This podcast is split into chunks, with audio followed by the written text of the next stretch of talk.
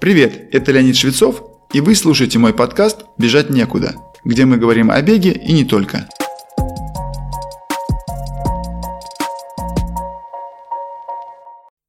Когда человек решает начать бегать, его основной мотивацией и целью, как правило, является улучшение результатов. Я имею в виду не только и не столько спортивный результат в беговом соревновании. Это намного шире. Мы же хотим снизить вес, побороть частые простуды, сделать свой бег более легким. Словом, лучше себя чувствовать. Все это можно смело назвать улучшением себя. Но при этом зачастую, выходя на пробежку, бегуны стремятся проявить максимум, на что способны. Это объяснимо, ведь выделяя свое время на тренировки, мы хотим получить наибольшую отдачу. Но в спорте такая, на первый взгляд, прямая дорога далеко не всегда кратчайшая. Более того, следование стратегии «чем больше и быстрее, тем лучше» чаще приводит к неудаче, разочарованию и прекращению тренировок. Сегодня хочу рассказать о наиболее часто встречающихся заблуждениях, которые формируются в привычке бегунов. Их можно смело отнести к вредным привычкам. Самая частая ошибка бегунов – это слишком быстрый бег на восстановительных тренировках. Если вы сделали интенсивную тренировку накануне, и тренер поставил на следующий день бег в первой пульсовой зоне, то не надо ориентироваться на скорости бега в другие дни. Если ваш пульс первой зоны – это 120-135 ударов в минуту, то бежать на пульсе 140 или больше означает не просто несоблюдение задумки тренера. Это в прямом смысле вредительство себе. Да-да, вы просто замедлите свое восстановление после тяжелой тренировки и таким образом не получите нужного эффекта от нее. Если вы встретили знакомого бегуна и из вежливости решили бежать его более быстрым темпом, это самая большая ошибка. Действующий рекордсмен страны в марафоне Алексей Соколов, когда начал тренироваться у меня, рассказывал, что в его тренировочной практике обычным делом были такие ситуации. Они с партнером по тренировкам Алексеем Веселовым Могли сделать, например, тяжелую тренировку утром. Скажем, 15 раз по одному километров в четвертой зоне через 200 метров трусцой. А вечером выйти на заминочный восстановительный бег, который к середине превращался в практически темповый с быстрым финишем. Исключение только одного этого в нашей новой тренировочной программе способствовало прогрессу моего ученика. И пример Алексея далеко не единичный. Я всегда убеждаю и прошу своих подопечных бегунов – не обращать внимания на скорость бега на восстановительных пробежках и не сравнивать ее со своими же тренировками в другие дни. Помните, что восстановительный бег должен быть именно таким. Он является неотъемлемой и важной частью вашего тренировочного процесса. Оставьте соревновательный элемент на день вашего старта.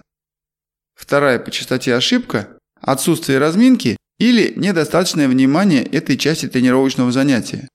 Вообще, пробежку в легком темпе в теплое время года можно выполнить и без специальной разминки. Но если ваш тренировочный, так сказать, рацион содержит интервальные, темповые, а также бег по пересеченной местности, то есть трейловым трассам, то требования к готовности опорно-двигательного аппарата существенно возрастают. Давайте остановимся на том, что считать оптимальной разминкой. Когда я начинал заниматься легкой атлетикой, типичная разминка состояла из нескольких минут бега набора упражнений динамической растяжки и серии беговых упражнений. Когда это стало привычной и необходимой рутиной перед любой интенсивной или технической тренировкой, тренер писал нам в задании просто «разминка обычная», и мы делали то, что всегда. С течением времени стало модно делать статическую растяжку, которая, по утверждению некоторых, была менее травматична, так как выполнялась в контролируемом диапазоне движений. Однако уже несколько исследований показали – что именно статическая растяжка в разминке снижает эффективность бега, а чрезмерная гибкость может даже ухудшить экономичность бега, то есть количество энергии, расходуемой на движение с определенной скоростью. Чтобы объяснить это, приведу пример. Если у бегуна чрезмерно развита боковая подвижность в голеностопном суставе, как, например, у танцора, то во время бега для стабилизации этого сустава потребуется вовлечение большего количества мышц. Поэтому в последнее время вернулись к идее динамической растяжки, которая состоит из махов руками и ногами, они просто активируют движение в суставах, мобилизацию суставной жидкости в них, разогрев мышц, совершающих движения в этих суставах. При этом все движения должны иметь очень легкие болевые ощущения или вообще без них. То есть вы должны контролировать амплитуду движений, которая лишь слегка превышает обычный диапазон, используемый во время бега. Отличный пример этого Махи ногами вперед-назад, когда движение вперед выполняется ногой, согнутой в коленном суставе. а движение назад завершается сгибанием в колени. Что касается специальных беговых упражнений, выполняемых как часть разминки, то это, как правило, 4-5 упражнений, которые повторяют отдельные элементы бегового шага, но выполняются они с большим акцентом. Третья ошибка – это продолжение тренировок в состоянии травмы, даже легкой, или с ощущением перенапряжения. Последнее можно назвать плохим самочувствием. Травма или даже легкая боль в отдельном месте с высокой степенью вероятности вызовет изменение двигательного паттерна или бегового движения. Если боль локализована с одной стороны, это будут несимметричные шаги, вызывающие перегрузку противоположной стороны или другого отдела ноги. Бегун может даже не замечать такие изменения, особенно если боль незначительная или ее можно легко перетерпеть. Это называется забегиванием травмы, и ни к чему хорошему это не приводит. Примеров тому множество, даже приводить не хочется. Причем касается это и незначительных болевых ощущений, особенно если они вынуждают вас прихрамывать или как-то еще изменить привычный вам беговой шаг, например, наступать на какую-то сторону стопы. К этой же категории можно отнести состояние непривычной усталости или вялости.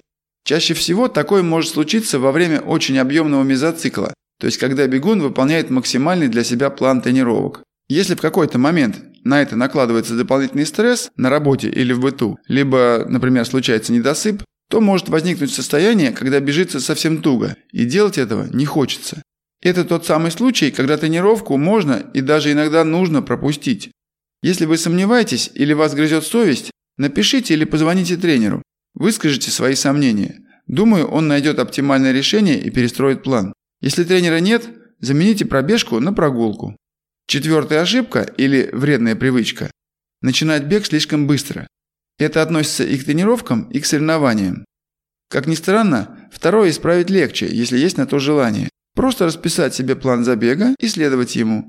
Аргументом в пользу соблюдения задуманного плана на забег служит более высокий результат на финише, а также более высокая мотивация на быстрый финиш и положительные эмоции от него. Проще говоря, вы устанете примерно так же, но терпеть вам будет легче и удовольствия будет тоже больше. А вот на тренировках, особенно если есть силы, чаще хочется начинать бежать быстро. Если вам это знакомо, значит у вас такая привычка имеется. Возьмем, к примеру, равномерно развивающий бег. Это тренировка во второй энергетической зоне. Типичный пример – длительный бег в выходной. Каждый знает, что любая пульсовая зона – это диапазон. Например, у вас он может быть от 145 до 158 в случае второй зоны. Но многие воспринимают это так, как надо бежать на пульсе 158, уже с 3-4 километра от начала бега. Само собой, при таком раскладе и сохранении темпа на второй половине, пульс, скорее всего, уйдет далеко за 160, а возможно и к 170. И это точно не самый лучший вариант для достижения задачи этой тренировки. В итоге, вместо развития жироутилизирующих ферментов и путей метаболизма, бегун смещает акцент на углеводный обмен, и это очень сложно назвать марафонской работой. Если брать интервальную тренировку, то в ней вообще первые 1-2, а иногда и 3 первых интервала имеет смысл сделать втягивающими, то есть чуть медленнее, чем задумана вся серия интервалов, или по самой медленной границе заданного диапазона скорости. Это позволит организму втянуться в рабочий режим и выполнить оставшиеся интервалы серии более равномерно. Не менее важный момент в том, что вы будете учиться равномернее распределять силы в течение продолжительного промежутка времени, и это очень пригодится вам на соревнованиях. Следующая привычка немного противоречит предыдущим, но такое тоже встречается среди бегунов. По большому счету, она играет отрицательную роль только для тех, кто очень хочет улучшить свой результат на соревнованиях. Можно назвать это укорочением тяжелых тренировок. Как ни крути, а прогресс в результатах возможен только после выполнения стрессовых тренировочных работ. Они должны быть редкими, но в то же время они должны удивлять ваш организм. В прямом смысле этого слова. Это не просто найти ту грань, за которой уже перегрузка и, возможно, даже травма. В этом состоит работа тренера. Но если у вас есть задание, то в какой-то момент вам станет тяжело. И необходимо найти в себе моральные и физические силы, выполнить ее полностью. Кстати, это повышает устойчивость человека не только к спортивным нагрузкам, но и к повседневным трудностям. Это отмечают специалисты спортивной и общей психологии. Так что помните, вы не зря терпите на тяжелых тренировках. И напоследок о самой частой ошибке. Она тоже справедлива и в отношении к жизни в целом. Но в беге особенно. Не сравнивайте себя с другими бегунами. Всегда есть и будет кто-то быстрее и выносливее вас. Тут тоже есть ловушка. Одно дело – не обращать внимания на тех, кто заведомо более сильный бегун. Но бывает так, что есть кто-то, кого вы привычно обгоняете на тренировках и соревнованиях. А в какой-то отдельный день вы ходите на пробежку после тяжелого дня. И тут появляется ваш визави. И вы просто не можете допустить, что он вас обгонит. Еще хуже – это участие во всякого рода онлайн-челленджах или просто в беговых сообществах типа Strava, Garmin или подобном. Вы можете понятия не иметь об условиях, в которых живут и тренируются другие бегуны, какие у них физические данные и возраст. Но многие упорно продолжают накручивать дополнительные километры, когда какой-то Джон Доу на другом конце планеты пробежал пару лишних километров. Делайте то, что у вас в плане, и с той скоростью, которая задумана тренером или вашей программой тренировок. В конце концов, у каждого свой забег и своя жизнь. Вам надо лишь стать лучшей версией себя, а не кого-то другого. Отдельно хочу выделить еще такой неверный подход некоторых спортсменов. Когда-нибудь каждый из нас решал начать заняться спортом там с понедельника или с первого числа месяца. Человек решает улучшить свою жизнь, внести дисциплину и так далее. Но в реальности начинает слишком резко, так сказать, с места в карьер. И, как правило, у такого человека вскоре начинают болеть мышцы или что-то еще. Мотивация резко падает, и уже речи о какой-то дисциплине не идет.